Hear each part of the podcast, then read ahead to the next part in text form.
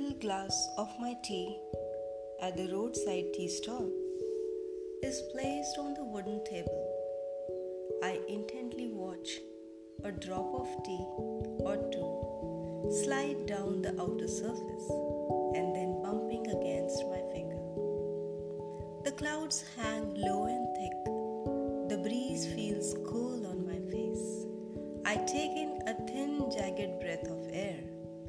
wanting life to stay right there on pause. Sudden rain, not heavy, pulls me out of stupor. The blurred windshield of my car makes the outer world look dreamlike, while the wipers smear the rain from side to side. I let out glass walls of the steam cabin again make the world fade away into this smoky field. I want my body to get rid of everything. The thick mist swallows me bit by bit. I get dissolved, staring into nothingness.